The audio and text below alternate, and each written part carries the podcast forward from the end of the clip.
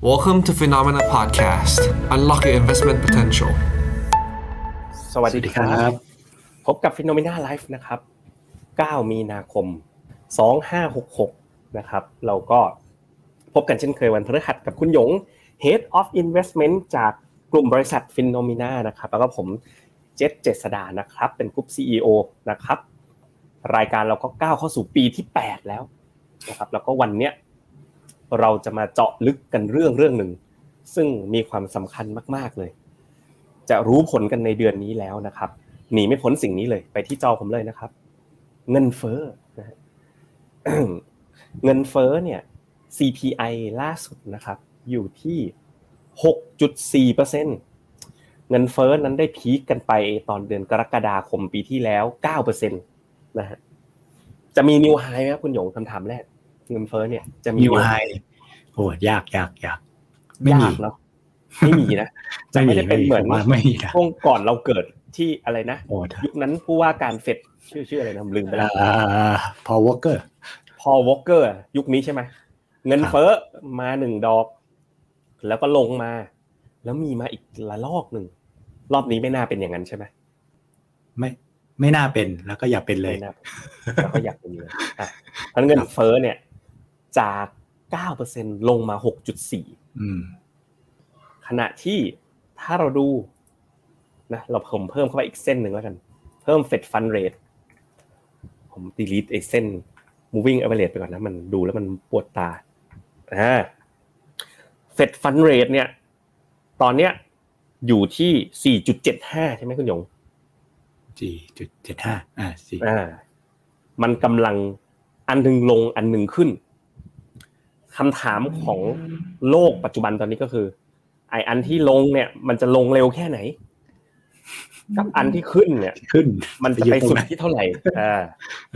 ตลาดหุ้นตอบรับกับไอ้2สิ่งนี้ยังไงคุณหยงก็ถ้าอันที่กำลังจะลงได้เร็ว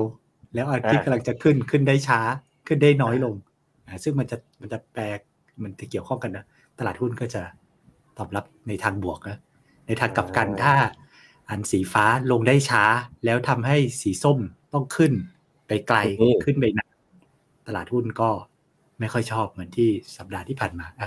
วัน2วันที่ผ่านมาเริ่มออกอาการเนาะครับทีนี้ไปดูตลาดหุ้นก็หนีไม่พ้นเราก็ต้องไปดูกัน S&P 500ใช่ไหมตอนเนี้ย S&P 500เนี่ยถ้าเราใส่เส้น moving average 200วันเนี่ยนะครับอยู่ที่เส้น moving average 200วันพอดีเป๊ะๆเลยเรียกได้ว่าตลาดเนี่ยก็กำลังเลือกทางเหมือนกันนะเลือกทางว่าเอ๊ะแล้วจากนี้ไปเนี่ยถ้าจากยอดดอยเนี่ยลงมาประมาณ 20% ขณะที่เราไม่รู้ว่าเงินเฟ้อจะเป็นยังไงเราไม่รู้ว่าดอกเบี้ยจะเป็นยังไงในอนาคตเนี่ยตลาดยังไม่รู้แต่ S&P 500เนี่ยมันลงมาแล้วรับข่าวร้ายไปแล้วจากดอยถึงตรงเนี้ยลบประมาณเกือบ 20% แล้วก็กำลังเหมือนอยู่ในจุดที่กำลังถ้าในเชิงเทคนิคอ่ะก็จะมีแพทเทิร์นของความเป็นแฟลกแพทเทิร์นนิดๆนะใช่ไหมเนี่ยกำลังฟอร์มฟอร์มแฟลกแพทเทิร์นผมลองวาดลากแฟลกแพทเทิร์นดิได้อยู่นะมีความเป็นแฟลกแพทเทิร์นสามเหลี่ยมชายธงใช่คำถามคือถามท่านผู้ชมดีกว่าเมื่อแฟลกแพทเทิร์นเนี้ยเฉลยมันก็มีได้อยู่2ทางใช่ไหมท่านผู้ชมว่ามันจะจบด้วยการตลาดหุ้นเนี่ยมันจะพุ่งขึ้นใช่ไหมหรือตลาดหุ้นเนี่ยพอจบจากแพทเทิร์นแล้วมันจะขึ้นไปทางนี้ต้องเลือกทางแล้วหรือว่ามันจะลงมาทางนี้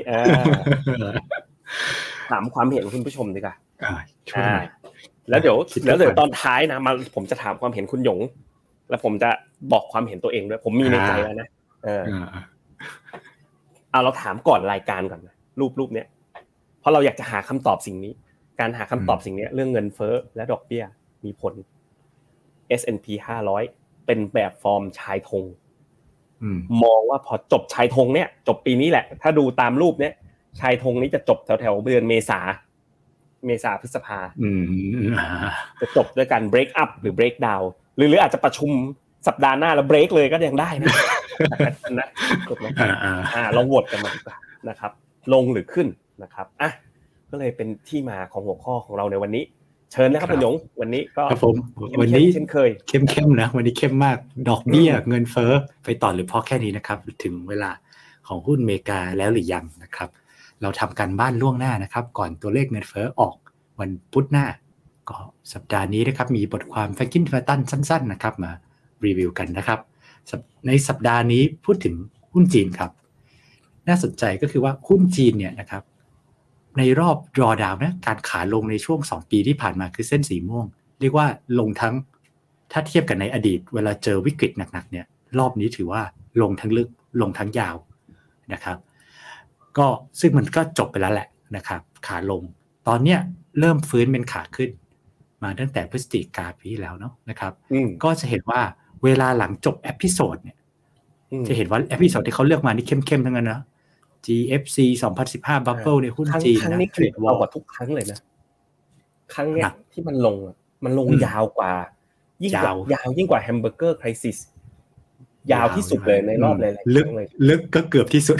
ยาวที่สุดลึกก็เกือบที่สุดฉะนั้นตอนเนี้ยอยู่ในช่วงขารีบาว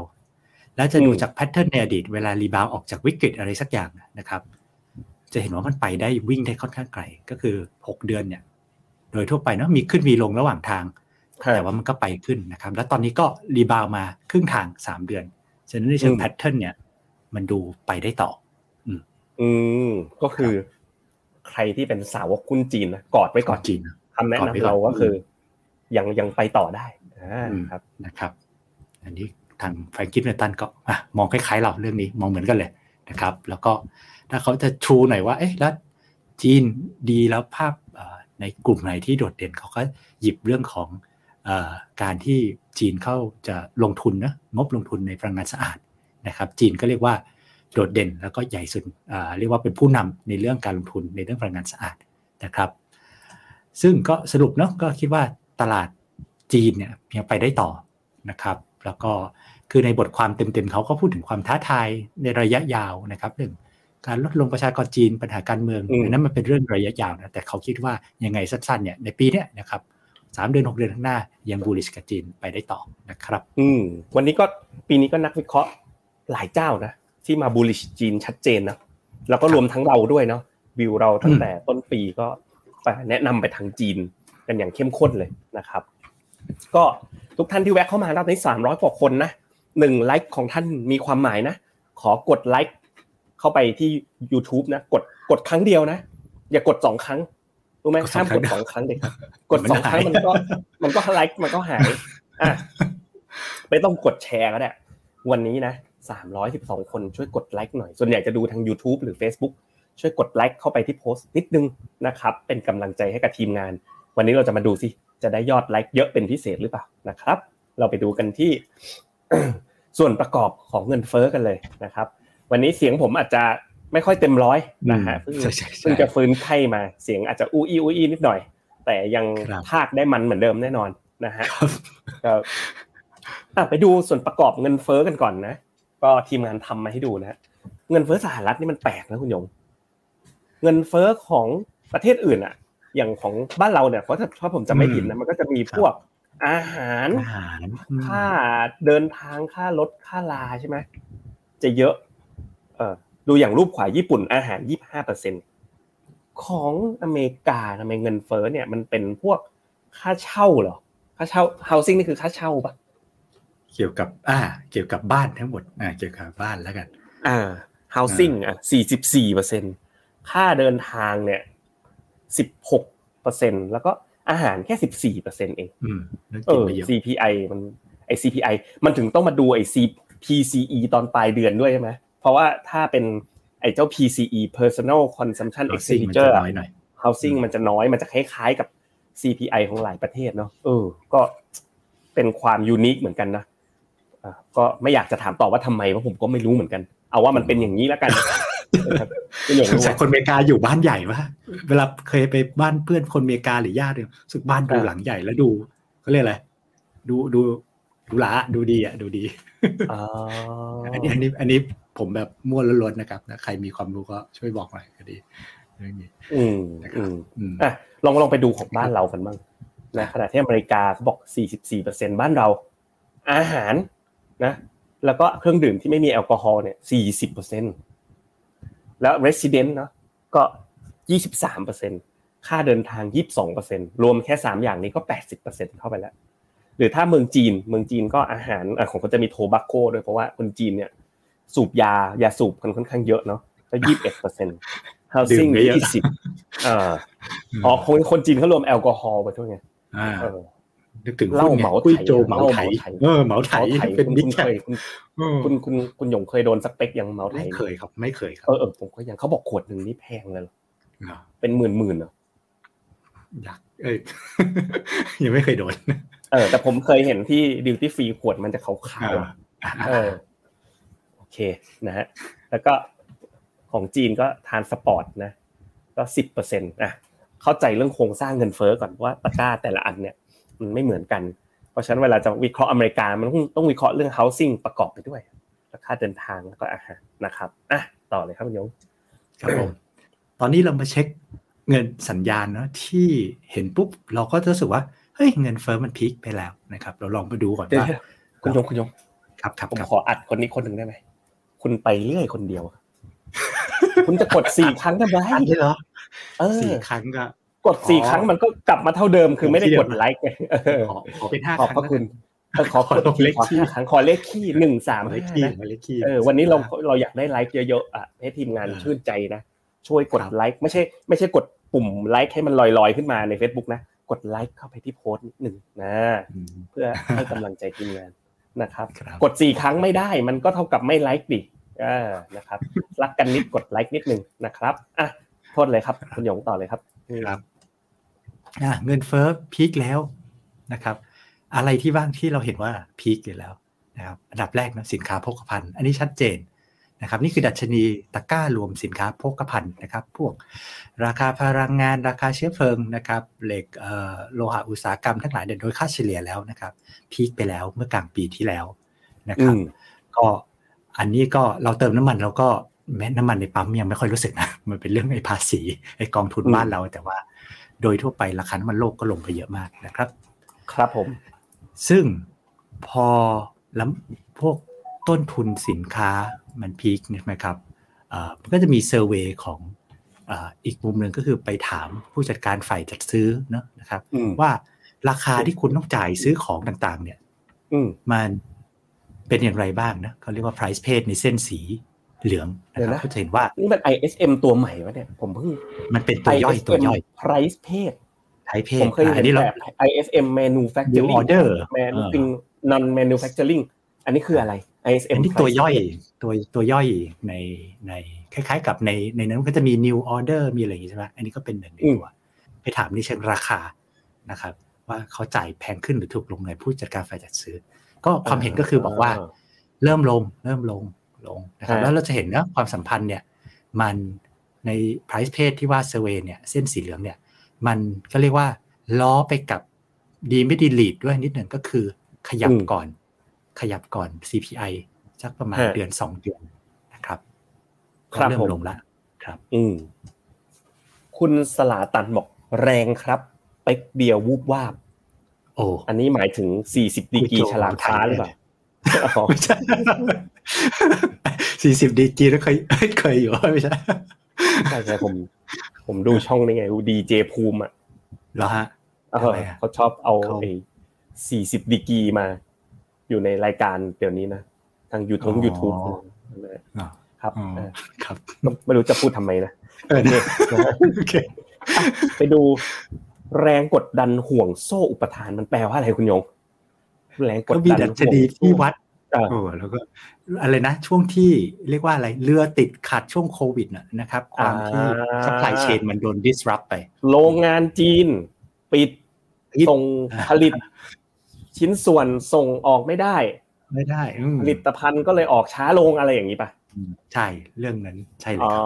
อันนี้ก็คือความกดดันเรื่องซัพพลายเชนตอนนี้ไม่มี pressure กลายเป็นลบแล้วก็แปลว่าจากเดิม pressure มากๆเลยตอนนี้กลายเป็นไม่มี pressure น้อยแล้วนะติดลบ 0.26 ถือว่าลงแรงมากเลยซึ่งแล้วแปลว่าไงถ้าเกิดแรงกดดันของโซ่อุปทานเนี่ยมันน้อยเนี่ยมันแปลว่าเงินเฟ้อจะน้อยตามอย่างนี้แหละ เรื่องปัญหาไอ้ห่วงโซ่หรือ supply chain disruption นะมันก็ทำให้เกิดเงินเฟ้อด้วยในมุมหนึ่งตอนนี้มันก็เรียกว่าขนส่งสะดวกผลิตก็ไม่ติดขัดอะไรเนาะก็เรื่องนี้ก็หายไปละไปดูที่ค่าระวางเรือนะเฟรทเรทนะโอ้ปีก่อนนี่ก็ขึ้นแรงเลยมีช่วงหนึ่งอะไรนะแบบมันเรือมันก็เดินทางยากส่งยากราคาโอ้มีช่วงหนึ่งราคาปุ๋ยราคาทุกอย่างเนาะปีที่แล้วผมจำได้มันขึ้นแบบขึ้นน่ากลัวราคาไข่อเมริกาขึ้นเป็นเท่าตัวราคาค่าขนส่งก็แพงขึ้นตอนนี้ก็กลับลงมาโอ้โหลงมาลึกเลยเฟรทเรทเนี่ยนะเขาชอบดูกันตัวไหนอ่ะดูตัวไหนดีอ่ะเอาว่าจากประมาณหลายๆตัวอยู่ประมาณ 5,000 อ่ะตอนนี้เหลือแค่ประมาณ 1,500 ลงมาแบบ 2-3 เท่าตัวนะครับกลับมาอยู่ในระดับที่ปกติแล้วนะฮะอันนี้ก็ดูมาหลายตัวนี่ค่อนข้างสะท้อนเลยนะเงินเฟ้อพีคแล้วนะครับพีคแล้วอ่ะต่อไปโอ้อันนี้ก็เป็นชาร์ตใหม่อีกแล้วคืออะไรเนี่ยคุณหยงทีมงานผู้เช่าใหม่เดี๋ยวนะผู้ New Tenant Repeat Rent Index ผู้เช่าใหม่เช่าซ้ำลดลงแปลว่าอะไรไม่เข้าใจเลยผู้เช่าใหม่ผมไปนั่งอ่าน definition ละเราโฟกัสไปคำว่าผู้เช่าใหม่ง่ายๆแล้วกันก็คือเวลาที่เพราะว่าตัวผู้เช่าใหม่นะครับคือเป็นการดูค่าเช่าแล้วกันค่าเช่าของผู้เช่ารายใหม่เวลาทำสัญญาใหม่เนาะนะครับเวลาสัญญาใหม่เนี่ยมันเริ่มถูกลงมันเริ่มลงค่าเช่าซึ่งมันยังไม่เห็นใน CPI ค่าเช่าใน CPI เนี่ยเพราะว่าค่าเช่าใน CPI เนี่ยมันมีคนเก่าคนใหม่มันฉะนั้นมันอาจจะยังไม่สะท้อนการเปลี่ยนแปลงของแนวโน้มของราคาเขาก็เลยมีตัวผู้เช่าใหม่นะครับดัชนีผู้เช่าใหม่ซึ่งจะเป็นคล้ายๆกับ leading indicator ละกันของตัวสัดส่วนไอ้ค่าเช่าใน CPI นะครับก็เริ่มลงหลักสิบสี่ครับเอาอย่างนี้เพราะว่าส่วน housing มันก็เริ่มลงมาเหมือนกันตัวเลข official ยังไม่ลงแต่ว่าดูจาก leading indicator ตัวเนี้ยมันจะลงครับเราก็ไปดูแล้วเนาะว่าเฮ้ยหลายๆปัจจัยนะมันชี้ไปหมดเลยนะไม่ว่าจะเป็นราคาโภคภัณฑ์ไม่ว่าจะเป็นห่วงโซ่อุปทานค่าขนส่งทางเรือรวมไปถึงเรื่องค่าเช่ามันเริ่มที่จะลงอ่ะเราก็เลยสรุปว่าเงินเฟ้อพีคแล้วล่ะรอบนี้คำถามต่อไปเนี่ยแล้วเงินเฟ้อเนี่ยตอนนี้ยังอยู่ 6% กว่าๆเนี่ยมันจะสูงยืดเยื้อหรือเปล่าเพราะตัวเนี้ยเฟดตอนนี้ 4.75 ไงถ้ามันยืดเยื้ออยู่แถวๆ 6% 5% น่ะเฟดก็คงต้องขึ้นดอกเบี้ยแบบไปแข่งกันน่ะไอ้ดอกเบี้ยที่จะขึ้นตอนนี้เขาพูดกันถึงเลข 6% แล้วนะคุณหยงขึ้นไปจนถึงเลข6มันมีเลข6โผล่มาแล้วซึ่งเป็นตัวเลขที่ตลาดไม่น่ากลัวมาก 2-3 วันนี้ใช่คำถามคือจะยืดเยื้อไหมเนี่ยก่อนที่เราจะทราบกันเนี่ยง่ายๆนะตอนนี้447คนแล้วผมพูดมาตั้งแต่300คนแล้ว447คนทั้ง YouTube ทั้ง Facebook นะวันนี้ขอ1วันนะกดปุ่มไลค์ง่ายๆเลยไม่ต้องกดแชร์ขอ1ไลค์1ไลค์ของท่านมีความหมายนะดูซิว่าผมเป็นการทดลองไงว่าเดี๋ยวจบไลค์เนี่ยถ้าเกิดกดไลค์แล้วยอดดูเนี่ยมันจะเพิ่มขึ้นหรือเปล่านะครับก็ช่วยกันนะวันนี้เนื้อหาเตรียมมาเข้มๆเลยเงินเฟ้อจะยืดเยื้อหรือไม่คุณหยงอันนี้คือตัวเงินเฟ้อนะครับที่เฟดเขาจับตาในหลังๆนะในเวลา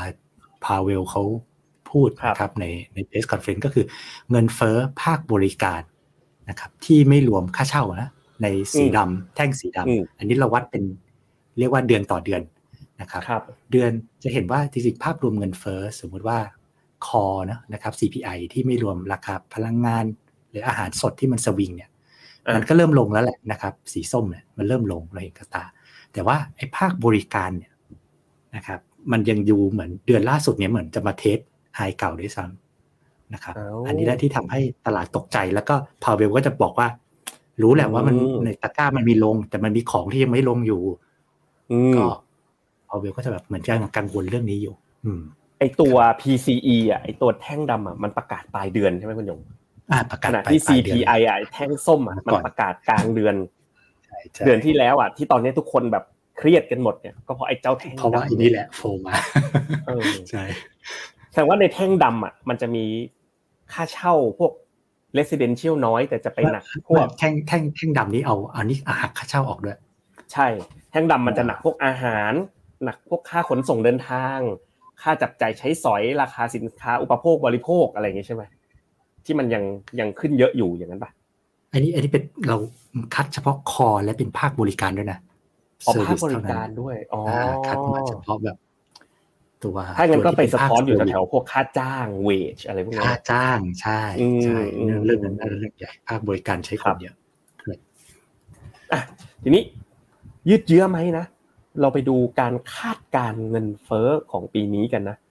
อยากให้โฟกัสนะที่เส้นสีเหลืองแล้วกันเส้นที่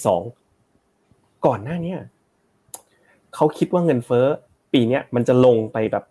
ต่ำกว่า 4% แต่ตอนเนี้ยการคาดการเงินเฟ้อผ่านตั้งแต่มกรามาถึงมีนาคมเนี่ยการคาดการเงินเฟ้อสหรัฐเนี่ยปรับมาอยู่ที่ประมาณ4 บาทแต่จุดต่ำสุดเนี่ยมันน่าจะประมาณสัก3.75 บาทอะไรเงี้ยผมดูจากตาเปล่าๆเนาะแปลว่าดูกลมๆเนี่ยมันน่าจะลงไปต่ำสุดเนี่ยน่าจะประมาณสักแถวๆกลางปีเนี่ยเดือน7เดือน6เดือน7แล้วก็ค่อยๆกลับขึ้นมาที่ประมาณ 4% อันนี้คือภาพเงินเฟ้อของอเมริกายุโรปก็เหมือนกันเนาะปีเนี้ยเริ่มมีการแบบเฮ้ยมันไม่ได้ revise down อย่างเดียวมันมีการปรับตัวขึ้นมานิดนึงอันนี้ก็เป็นจุดนึงที่น่ากังวลนะครับซึ่งจุดสำคัญก็คือตลาดหุ้นอเมริกาใช่ไหมเงินเฟ้ออ่ะมันก็จะมีสิ่งที่ตลาดคาดการณ์ตลาดคาดการณ์ผมให้ดูว่าตลาดคาดการณ์ยังไงนะทุกคนมาดูที่จอผมเลยวิธีการดูเซิร์ชคำว่า US CPI MOM นะผมดูตรงนี้ตลอดนี่ไงออกมาแล้วตลาดคาดการณ์ที่เท่าไหร่คุณหยง 0.4% เนี่ยคือที่ตลาดคาดการณ์จะประกาศเมื่อไหร่ประกาศวันที่14มีนาคมก็คือวันอังคารหน้าคืนวันอังคารหน้าจะประกาศอ่ะถ้ามันออกมาที่ 0.4 นะวิธีการดูต่อไปให้พิมพ์คำว่า US CPI YOY ถ้าสมมุติมันออกมาที่0.4 เหมือนที่ตลาดคาดการณ์เนี่ยเงินเฟ้อที่จะออกมาจะเป็นเดี๋ยวผมคำนวณให้เองก็ได้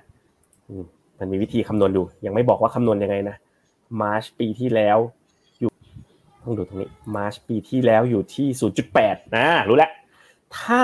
เงินเฟ้อออกมา 0.4 เดือนต่อเดือนนะคือข้าวของแพงขึ้นเดือนต่อเดือน 0.4% ตัวเลขปีต่อปีจะเหลือ 6%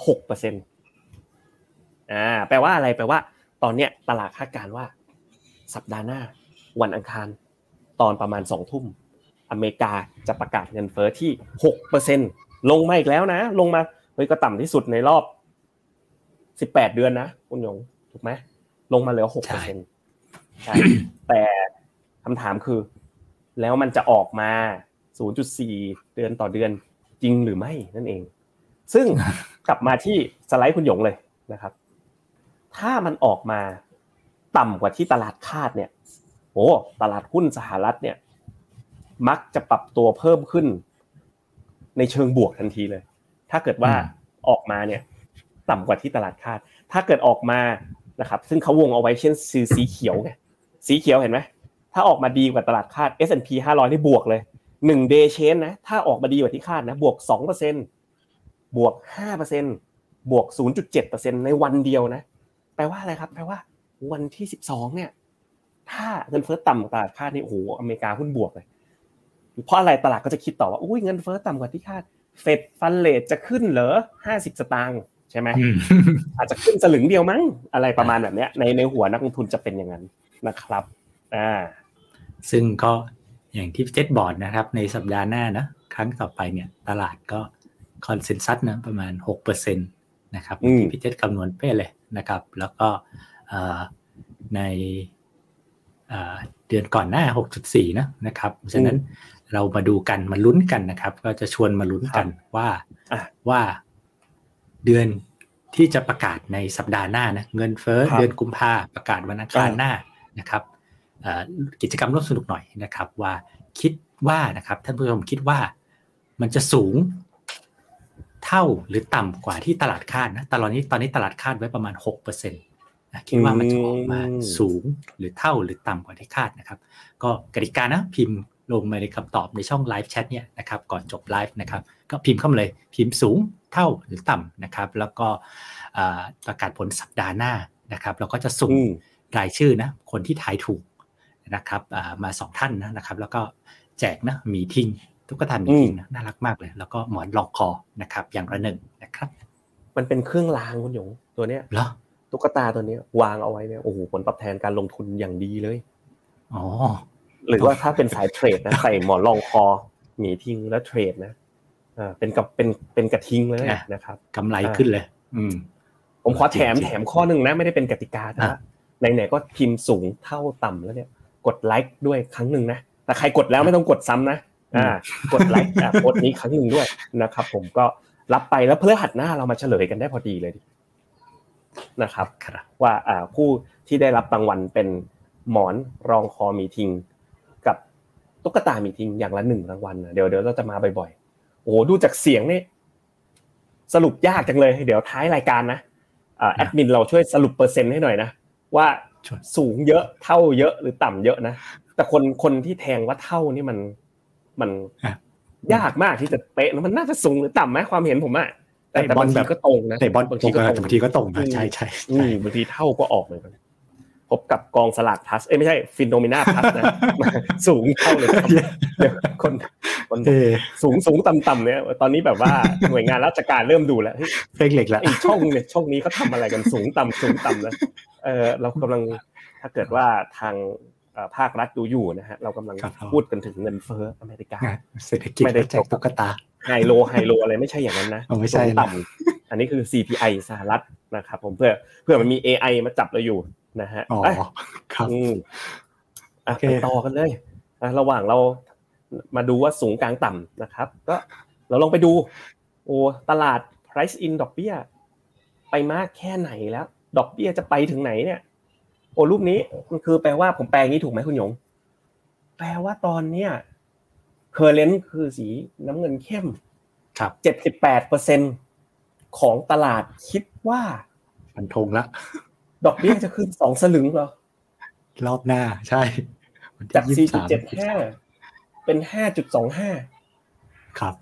ซึ่งสิ่งนี้ความวิบัติพูดไปความถ้ามันเป็นอย่างนี้ก็คือวันพุธอีก2อาทิตย์นะเราไลฟ์กันอาทิตย์หน้าเนี่ยเราจะสูงต่ำเรารู้เรื่องแล้วไลฟ์อาทิตย์ถัดไปเนี่ยเรื่องถัดไปเนี่ยเรารู้เลยว่ามันจะมาอย่างนี้จริงเหรอคุณหยง50% เหรอใจผมนะแม้ผมกังวลเงินเฟ้อแต่ผมก็บอก0.25 ก็พอไหมคือหมายถึงว่าผมคิดว่าเฟดเขาคืออะไรอ่ะเขาก็ทำเป็นขั้นบันไดอ่ะเมคานิคอลขึ้นทำเป็นสเต็ปไม่จำเป็นต้องดูหน้าต่อไปชัดเจนมากหน้าต่อไปชัดเจนมากนี่ไงก็เขาขึ้นแบบยาแรงไปแล้วไงลองย้อนไปปีที่แล้วที่ขึ้นทีละ 0.75 ขึ้นไปกี่ครั้ง4ครั้งป่ะ1 2 3 4ใช่ขึ้น3สลึงนี่4ครั้งนะครับแล้วก็ขึ้น 0.5 ครั้งนึงใช่มั้ยครับแล้วก็เหลือมาขึ้น 0.25 แล้วอยู่ดีๆกำลังแบบค่อยๆผ่อนอยู่ดีตีเปี้ยงแรงสัดแบบตบแรงอีก 0.5 มันจะต้องแรงขนาดนั้นเลยเหรอคุณหยงแล้วบอกว่าตลาดบอก Terminal Rate คิดว่าจะอยู่ที่ 5.5 เท่านั้นเองตลาดคิดว่า Terminal Rate เนี่ยจะอยู่ที่ 5.5 เท่านั้นเองแต่ตอนเนี้ยมัน 4.75 แล้วโอ้ถ้าขึ้นอีกครั้งนึงเป็น 5.25 มันก็จะถึง 5.5 อยู่แล้วคุณหยงคิดว่าไงฮะตรงนี้ผมอะเลยคิดว่าเขาไม่ควรจะขึ้น50รอบหน้าผมก็รู้สึกว่ามันควรจะมีเทรนด์ในการขึ้นแบบนี้หมายถึงว่าเนี่ยมันอันนี้ชันสุดใช่ไหมครับเริ่มลู่ลงมาเขาก็น่าจะคอนทินิวหมายถึงว่าทำสโลปเนี่ยต่อไปให้มันเอียงแบบไม่เยอะมากก็คือขึ้น 0.25 ว่านะอ่ะหัวนี้ก็ไฮไลท์เลยรูปนี้ครับผมครับรูปนี้คือนะครับไปช้าๆนะครับก็คือในเส้นสีดำนะครับก็คือตัว Fed Fund Rate เนาะยาวเลยตั้งแต่ช่วงปี 2000 นะครับเราพยายามไปดูครับว่าFed Fund Rate เนี่ยนะครับในไซเคิลก่อนๆที่ขึ้นมาเพื่อเรียกว่าปราบเงินเฟ้อแล้วกันเงินเฟ้อก็คือ CPI นะครับในเส้นสีแดง ตอนที่เขาเริ่มหยุดเนี่ยเริ่มพีคเนี่ยก่อนเขาจะลงเนี่ยความสัมพันธ์มันอยู่ประมาณไหนเนาะคือจริงๆพอเราเริ่มดูแบบเนี้ยนะครับเราก็จะเห็นว่าในรอบก่อนๆเนี่ยคือเวลาเฟดขึ้นดอกเบี้ยไปเนี่ยนะขึ้นดอกเบี้ยเส้นสีดำนะเขาจะขึ้นไปขี่เหนือเงินเฟ้อก็คือขึ้นไปทะลุเงินเฟ้อแล้วก็ค้างอยู่สักพักหนึ่งรอให้เงินเฟ้อมันลงแล้วเขาก็จะเริ่มค่อยลดดอกเบี้ยนะครับเหมือนเนี่ยส่วนใหญ่ไซเคิลมันจะมาเนี่ยขึ้นเป็นรอบนะครับเงินเฟ้อเริ่มลงแล้วยังขึ้นต่อพอขึ้นไปเกินเงินเฟ้อก็ขอพักไว้แป๊บนึงนะครับแล้วก็ค่อยลดเงินเฟ้อได้ค่อยลดดอกเบี้ยเนาะในรอบนี้เนี่ยก็เรียกว่าเขาเรียกว่าอะไรไต่เข้ามาใกล้จะชนเงินเฟ้อละอีกนิดนึงใกล้จะชนละนะครับคราวนี้ก็มาลุ้นกันว่าทะลุเหมือนในอดีตไหมทะลุเหมือนในอดีตไหมในขณะที่เงินเฟ้อก็ลงนะเดี๋ยวมันก็จะมาทะแยงกันมาดูในรูปถัดไปอาจจะซูมใกล้หน่อยนี่มันจะมาเริ่มทะแยงกันละก็จะเข้าแพทเทิร์นในอดีตก็คือว่าขึ้นดอกเบี้ยนะครับในอดีตชอบขึ้นให้มันสูงกว่าเงินเฟ้อนะครับแต่ที่เราเป็นประคือมันเป็นนะตอนนี้เรารู้แค่เส้นเข้มๆนะครับทั้งเส้นดำเส้นแดงนะเส้นแดงเงินเฟ้อมันเริ่มลงดอกเบี้ยก็ไล่ขึ้นไปเรื่อยในอดีตนะอย่างที่เราย้ำเมื่อกี้ว่ามักจะขึ้นไปทะลุเนาะไอ้ประเนี่ยคือสิ่งที่ตลาด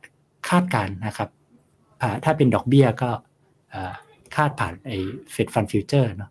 นะครับแต่เงินเฟ้อนะครับที่ประเราทำหลายๆสีเนี่ยคือเราทำซีนาริโอว่าถ้ามันโตนะครับมันออนมันน่ะนะครับเดือนที่แล้วแล้วกันเดือนที่แล้วเนี่ยถ้าโตเอาเดือนชนเดือนเนี่ยมันจะ 0.5% ซึ่งเดือนที่แล้วเนี่ยทำตลาดตกใจ 0.5% ถ้ามันยืนแบบเนี้ยมันจะกลายเป็นเส้นสีน้ำเงินนะครับซึ่งแต่ว่าถ้ามันอยู่ประมาณ 0.3 ซึ่ง 0.3 เนี่ยจะเป็นเหมือนแค่ว่าค่าเฉลี่ยในช่วงหลายๆเดือนก่อนเนี่ยก็จะเป็นเส้นสีเหลืองนะครับก็เรียกว่ามันก็มี2ปัจจัย2อันนี้มันไปด้วยกันเนาะนะครับมันก็ขยับไปได้เรื่อยๆนะครับนี่เราเดือนมีนาคมนะคุณหยงกำลังจะบอกว่ามีนาคมมันจะมาบรรจบกันแล้วอ่ะดิแปลว่าเดือนอีกเดือน2เดือนเนี่ยเงินเฟ้อจาก6มันจะลงมาแถวๆ5หรือต่ำกว่า5ใช่ไหมสมมุติว่าเงินเฟ้อแปลว่าเดือน2เดือนเนี้ยเงินเฟ้อจะลงมาเหลือประมาณ 5% เพราะฐานมันสูงมากปีที่แล้วใช่ๆขณะที่ดอกเบี้ยก็จะไปตัดกันที่แถวๆ 5% มันกำลังจะตัดกันแล้วแต่ว่าในอดีตเนี่ยดอกเบี้ยมันมักจะสูงกว่าเงินเฟ้อไปสักพักนึงด้วยใช่มันก็จะตัดมันจะผ่านการตัดเสร็จแล้วก็ไปค้างนะเหมือนดอกเบี้ยก็จะไปขี่เงินเฟ้อไว้สักพักหนึ่งจะเป็นโดยสรุปนะภาพรวมเงินเฟ้อเนี่ยกำลังปรับตัวลงนะแต่เฟดเอาห่วงไอ้ตัวอะไรนะไอ้ PCE ที่ออกสิ้นเดือนน่ะภาคบริการน่ะมันยังไปต่ออยู่มันก็เลยตอนเนี้ยก็เลยเปิดโอกาสนะให้เฟดเนี่ยใช้นโยบายที่เข้มงวดขึ้นได้ตลาดดันไปมองนะ 4.75 จะแทนที่จะขึ้นทีละสลึงพอได้แล้วเป็น 5% ไปมองว่าอีก2อาทิตย์เนี่ยขึ้นนู่นเลยขึ้นเป็น 5.25 เลยนะครับซึ่งผมกับคุณหยงอ่ะอยู่อีกค่ายนึงนะใช่มั้ยเราเห็นตรงกันว่าขึ้นสลึงเดียวใช่มั้ยผมเห็นตรงกันเรื่องอะไรเรื่องดอกเบี้ยเรื่องขึ้นผมว่าสลึงนึงถ้าอย่างนั้นน่ะตลาดปรับตัวถ้าในระยะสั้นบนเหตุการณ์นี้อย่างเดียว2อาทิตย์ข้างหน้าผมว่าเป็นข่าวดีนะเป็นข่าวมีโอกาสดีมีโอกาสดีใช่ครับทีนี้ถ้าไปดูคำแนะนำของเราเนาะอย่างไรก็ตามเนี่ยเวลาเราเทคมุมมองคำแนะนำเนี่ยเราก็เทคมุมมองแบบเป็นโทษนะก็เนี่ยพี่เจตเขาเพิ่งหายป่วยเมื่อวานนะครับคำแนะนำเนาะนะครับจริงๆคือเรื่องของไอ้ขึ้นดอกเบี้ยมันอีก2สัปดาห์นะแต่ผมว่าคีย์สำคัญก็คือสัปดาห์หน้าเหมือนกันเรื่องตัวเลขเงินเฟ้อนะครับถ้าเราสรุปเป็นคำแนะนำจากมุมมองเรื่องเงินเฟ้อวันนี้สหรัฐเนี่ยถ้าเป็นหุ้นสหรัฐเราคิดว่ามีโอกาสผันผวนก่อนประชุมเฟดนะครับอีก2สัปดาห์นะครับแล้วก็สัปดาห์หน้ามีเงินเฟ้อก็เราบอกว่าขอดูความชัดเจนนิดหนึ่งเนาะอย่างที่เราเห็นเนาะในเชิงกราฟเนี่ยมันก็จะตัดทำชายธงไปนะในเชิงดอกเบี้ยกับแพทเทิร์นของเงินเฟ้อมันก็กำลังจะไป cross กันและขี่กันนะครับเหมือนในอดีตเลยนะครับฉะนั้นเราคิดว่าขอดูความชัดเจนกับพัฒนาการเรื่องเงินเฟ้อกับผลประชุมเฟดก่อนในสำหรับหุ้นสหรัฐนะครับแต่ว่าหุ้น EM โดยเฉพาะเช่นจีนหรือเวียดนามแรงกดดันเงินเฟ้อเนี่ยนะครับฝั่งนี้ไม่ค่อยมีนะครับปัญหาเรื่องนี้ แรงกดดันเงินเฟ้อไม่มีนะครับต่ำกว่าเยอะนะครับแล้วก็ valuation ถูกนะครับฉะนั้นในฝั่งหุ้น Emerging Market นะครับเราก็ยังชอบเหมือนเดิมนะครับจีนนะครับกอง K China KTA Share นะ AF FIX ของเรานะครับเวียดนามก็กองทุน Principal Way EQ นะครับตราสารหนี้เนี่ยแม้ช่วงนี้ก็เฮิร์ตนะครับเพราะว่าดอกเบี้ยขึ้นเวลาดอกเบี้ยขึ้นเนี่ย NAV มัน Mark to Market ราคามันจะลงนะครับแต่ว่าเราเชื่อว่าสะสมได้นะครับเพราะว่าดาวไซด์จำกัดที่บอกดาวไซด์จำกัดเพราะอะไรนะครับปีที่แล้วตราสารนี้ลงหนักมากนะครับเราอย่างที่เราคุยกันนะครับจริงแม้มันจะขึ้นได้อีกแต่ว่า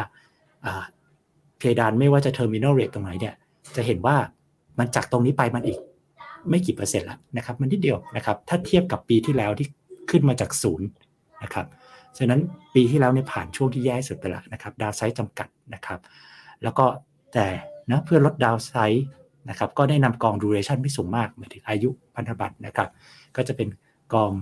UJIS นะครับ -N นะครับก็เป็น FX ของเราทองคำ real yield นะครับหมายถึงดอกเบี้ยที่เพิ่มสูงขึ้นนะก็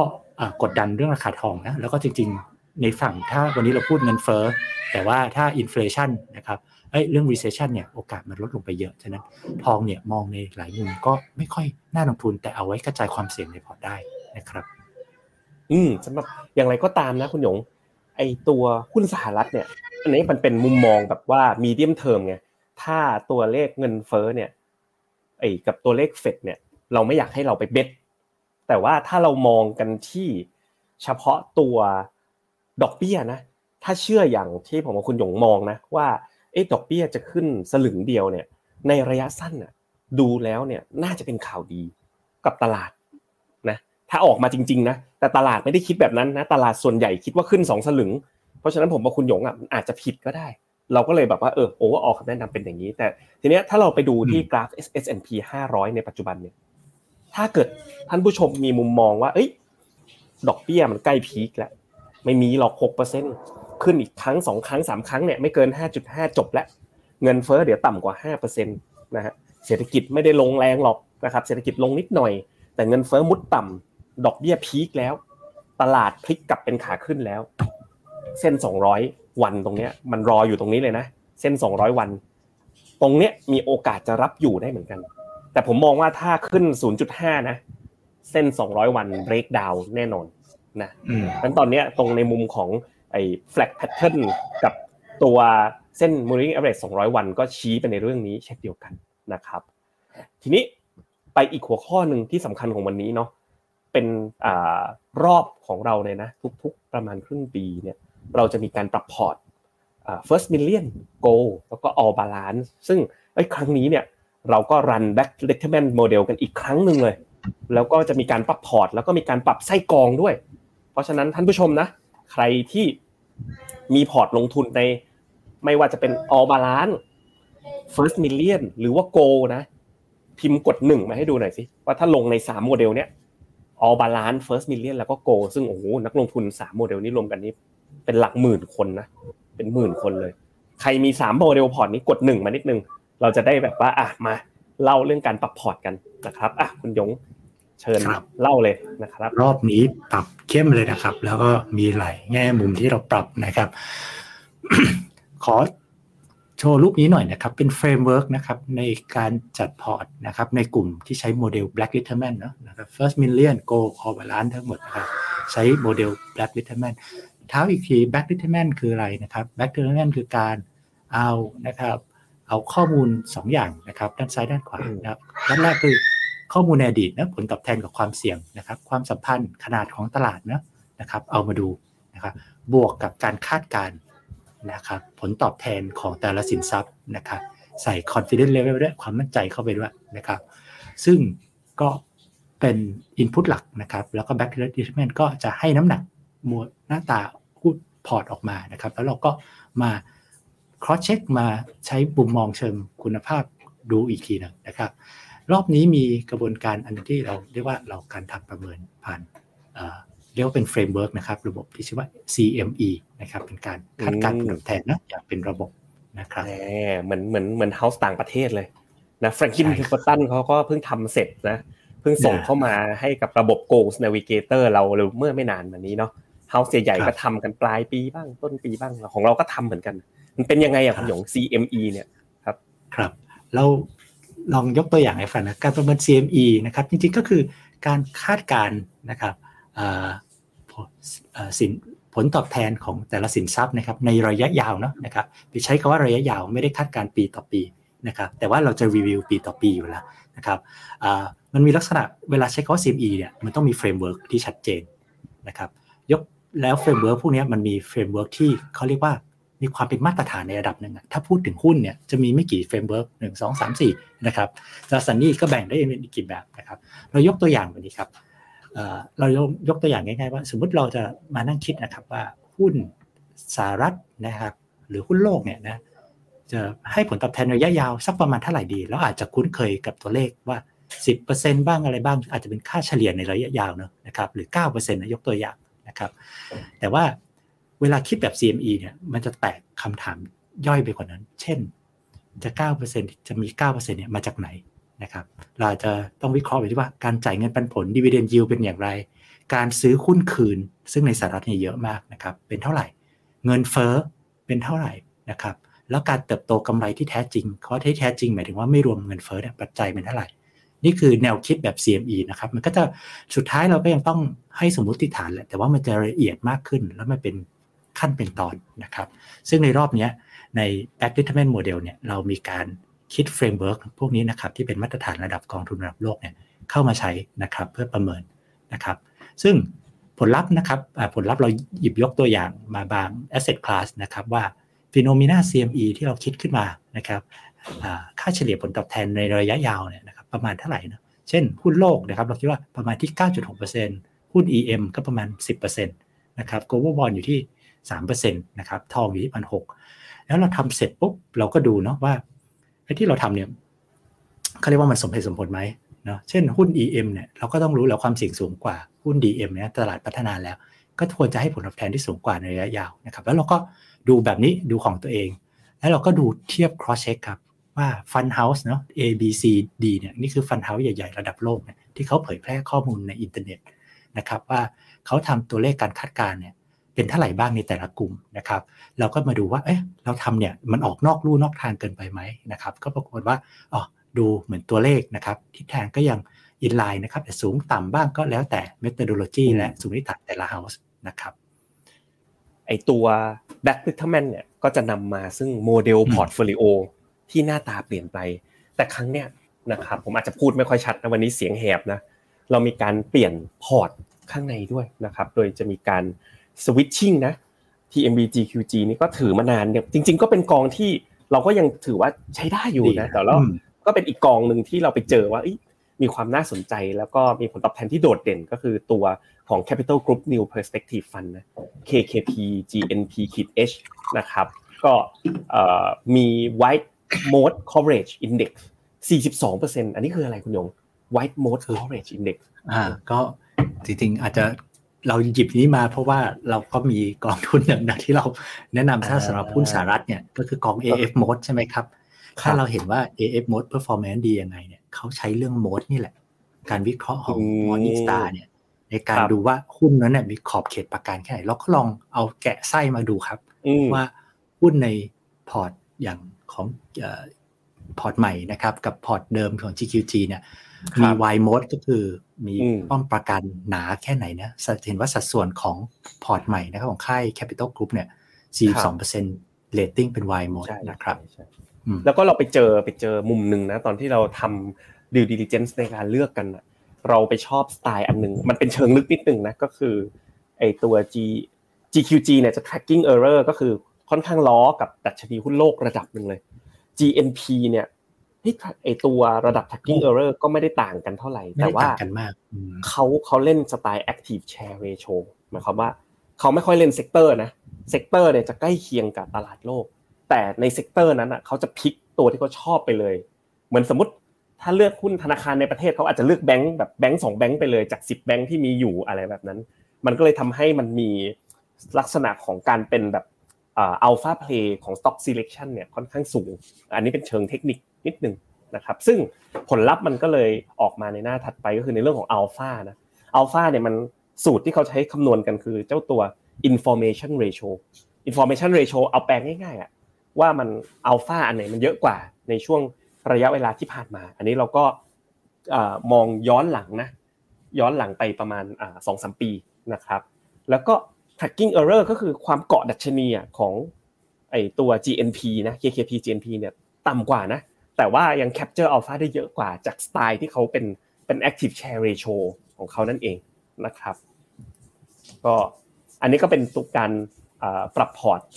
ตัวแรกนะครับซึ่งโดยรวมเราก็พยายามจะบอกว่า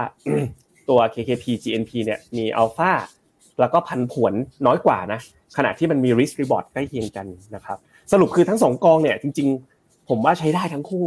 แต่ว่าในรอบ 2-3 ปีที่ผ่านมากับสไตล์เนี่ยเราทำกันบ้านอย่างหนักนะเราก็ชอบ GNP มากกว่าแล้วก็เราก็ได้เวลาแล้วล่ะหลายปีแล้วนะครับก็เราปรับพอร์ตกันสักครั้งนึงนะครับนักลงทุนที่ลงโกลง All Balance First Million ชอบถามว่าโอ้ไม่เคยปรับเลยเหรออะไรเงี้ยเราดูตลอดนะแต่ว่าก็การปรับไม่บ่อยก็มีข้อดีเหมือนกันนะครับแล้วอันนี้ก็เป็นแบบในวาระครบรอบหลายๆปีก็ปรับเข้า KKP GNP-H ครับผมซึ่งคำแนะนำตัวออโต้นะครับออโต้รีบาลานซิ่งเนี่ยก็จะส่งมาเดี๋ยวนะผมดูก่อนดูของตัวเองก็ได้เลยเพราะว่าผมก็มีนะมาแล้ว1ชั่วโมงที่แล้วนะครับก็คือตอนเริ่มไลฟ์นั่นเองนะใครได้คำแนะนำปรับพอร์ตนะอย่างของผมนะผมมีนี่คำแนะนำปรับพอร์ตดูที่จอผมได้เลยมาแล้วมีคำแนะนำปรับพอร์ตอันนี้คือตัว First Million ผมลงไว้เป็นม็อกนะ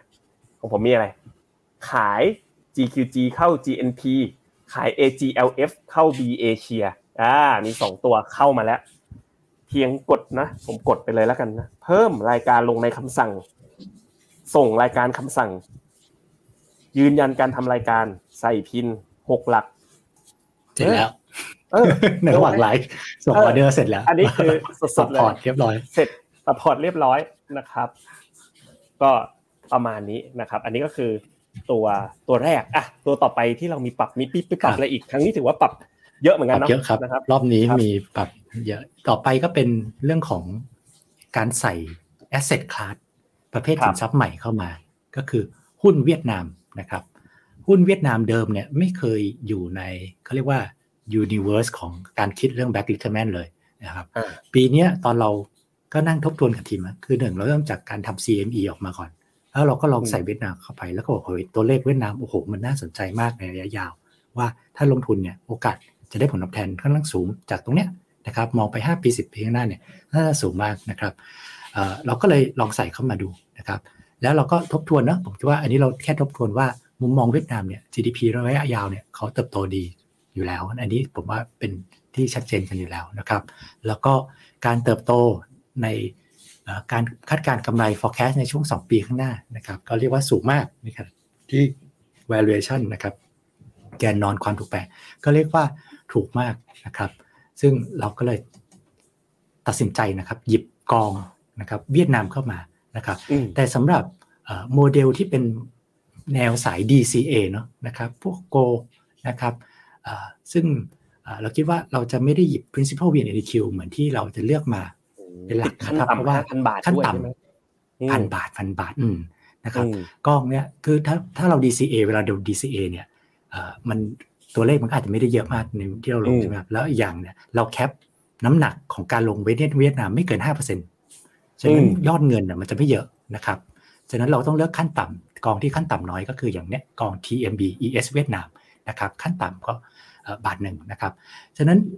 แล้วกองนี้ลงอะไรนะครับกองนี้เนี่ยเป็น Fund of Fund นะครับลงในเวียดนามนะครับลง 70% เนาะในกอง Dragon Capital 20อีกประมาณ 20% เนี่ยลงใน Lumen นะครับจริงๆส่วนใหญ่ก็คือเกือบทั้ง100เนี่ยกระจายลง2กองนี้ลง Dragon Cap เยอะกว่านะครับ Dragon Cap เนี่ยนะครับพอผมเห็นชื่อนี้นะผมรู้จักเวียดนามมานานผมรู้ว่าโอ้ชื่อนี้นี่ยอมเขาเลยเพราะว่าเขาอยู่กับเวียดนามมา30ปีเขาเป็นกองทุนแรกของเวียดนามแรกเลยนะครับแล้วก็เรียกว่าเงินบริหารใหญ่โตมากนะครับพวก Sovereign Wealth Fund นะกองทุนความมั่นคงของชาติทั้งหลายเนี่ยเขาไปฝากเงินกับ Dragon Cap นี่แหละนะครับส่วน Lumen เป็นสายหุ้นเล็กนะทำ performance ได้ดีนะครับก็อย่างที่เราเห็นในหน้าถัดไปนะ Lumen ก็ จะเป็นฝั่งซ้ายนะเขาก็จะมี small cap เยอะหน่อย 43% ของพอร์ตนะครับก็เขาก็จะทำอัลฟาจากหุ้นเล็กเนี่ยนะได้ดีกว่านะครับแต่ว่า core port นะก็จะไปกับเรียกว่า house ใหญ่ที่อาจจะลง large cap mid cap เยอะหน่อยนะครับก็เลยเป็นที่มาของโมเดลพอร์ตโกนะ7 level ปรับประจำปีนะปีนึงส่วนใหญ่อยู่ประมาณ2ครั้งเนี่ยก็เป็นงวดประมาณมีนา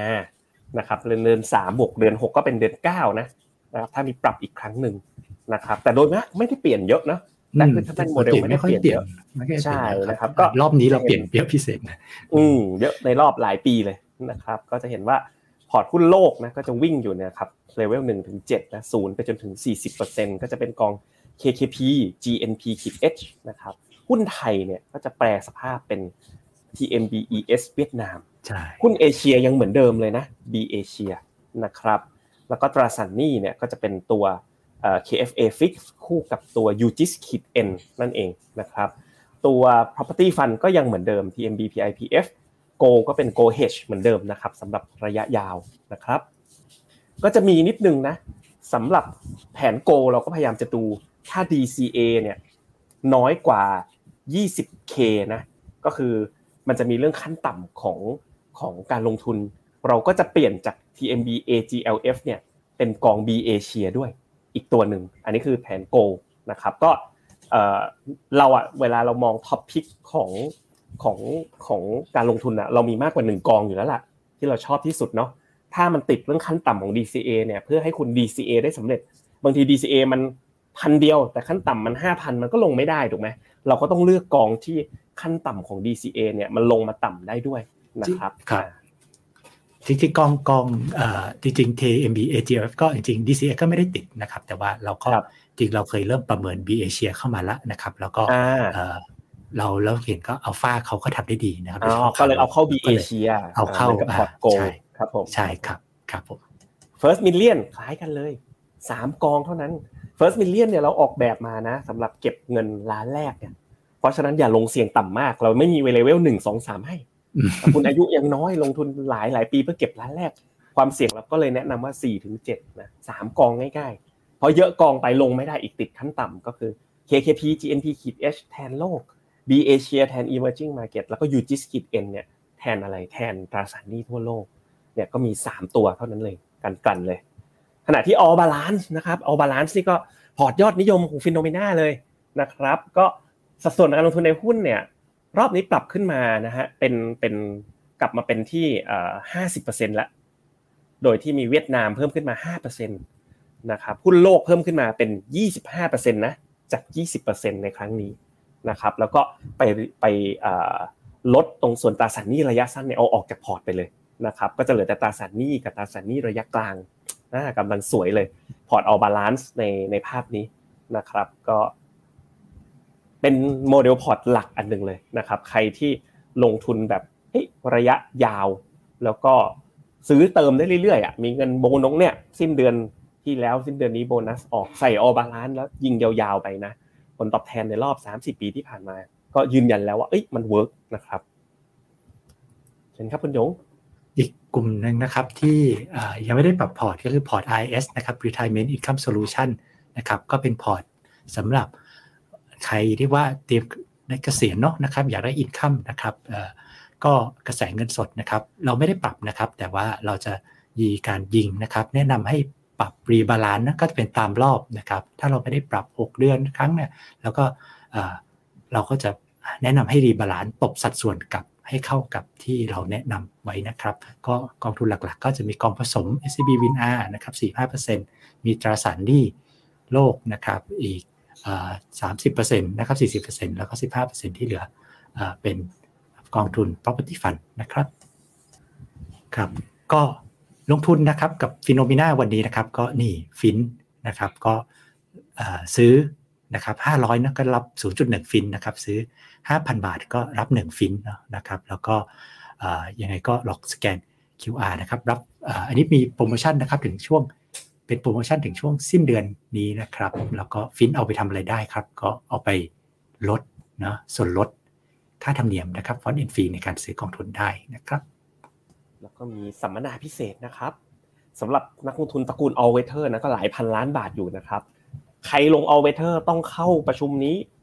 ทุกเดือนนะห้ามโดดนะเข้มข้นจริงๆนะครับวันเสาร์ที่11 บ่าย 2:00 นทาง Zoom นะครับรับชมได้ทางเว็บไซต์แล้วก็แอปพลิเคชันนะครับทาง Zoom ได้เลยนะครับผม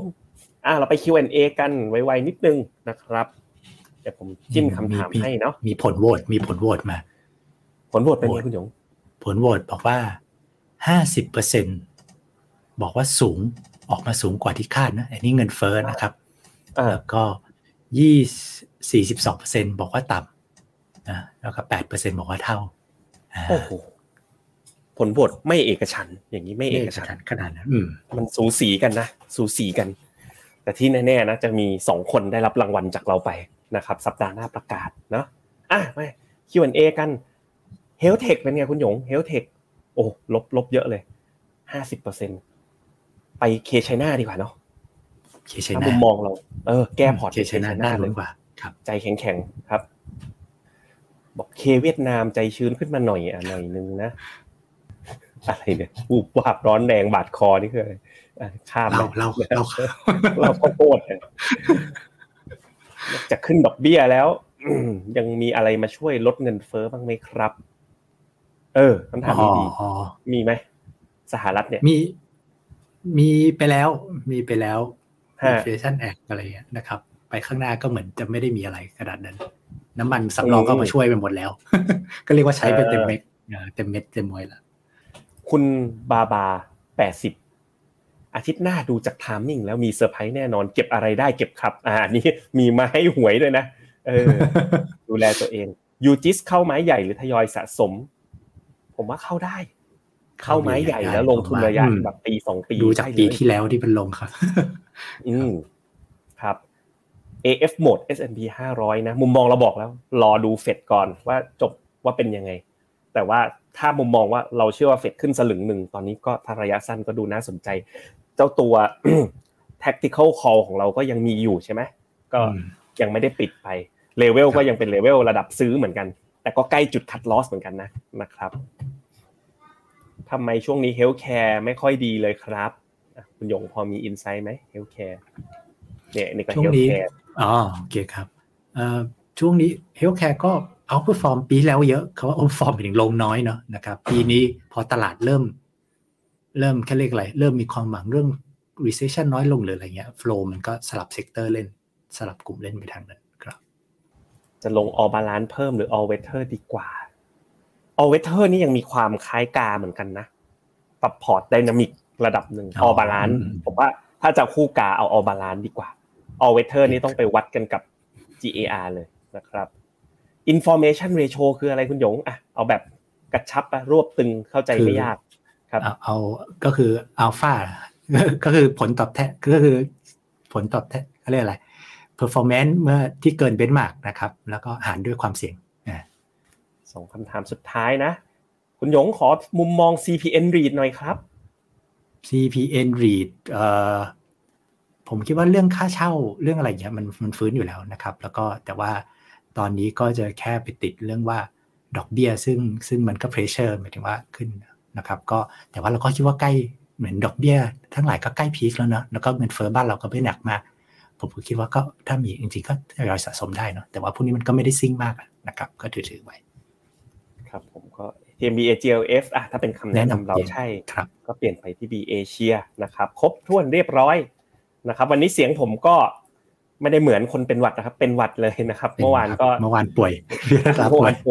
นอนผมเมื่อยตัวไปหมดวันนี้ recover มาประมาณครึ่งทางแล้วนะครับก็ช่วงนี้อากาศเปลี่ยนแปลงเยอะนะฝุ่นก็เยอะไม่รู้ว่าผมโดนเพราะอากาศเปลี่ยนหรือโดนฝุ่นเข้าไปนะครับแต่ก็เป็นสมหนักครั้งแรกในรอบหลายปีเลยหลังจากไม่ได้ป่วยมานานก็ขอให้ท่านผู้ชม Phenomena รักษาสุขภาพร่างกายแล้วก็ส่วนสุขภาพพอร์ตการลงทุนเนี่ยให้เรา2คนดูแลนะครับพบกันใหม่สัปดาห์หน้ากับผลเงินเฟ้อสหรัฐเป็นยังไงนะครับวันนี้เรา2คนลาท่านผู้ชมไปก่อนครับสวัสดีครับสวัสดีครับในโลกของการลงทุนทุกคนเปรียบเสมือนนักเดินทาง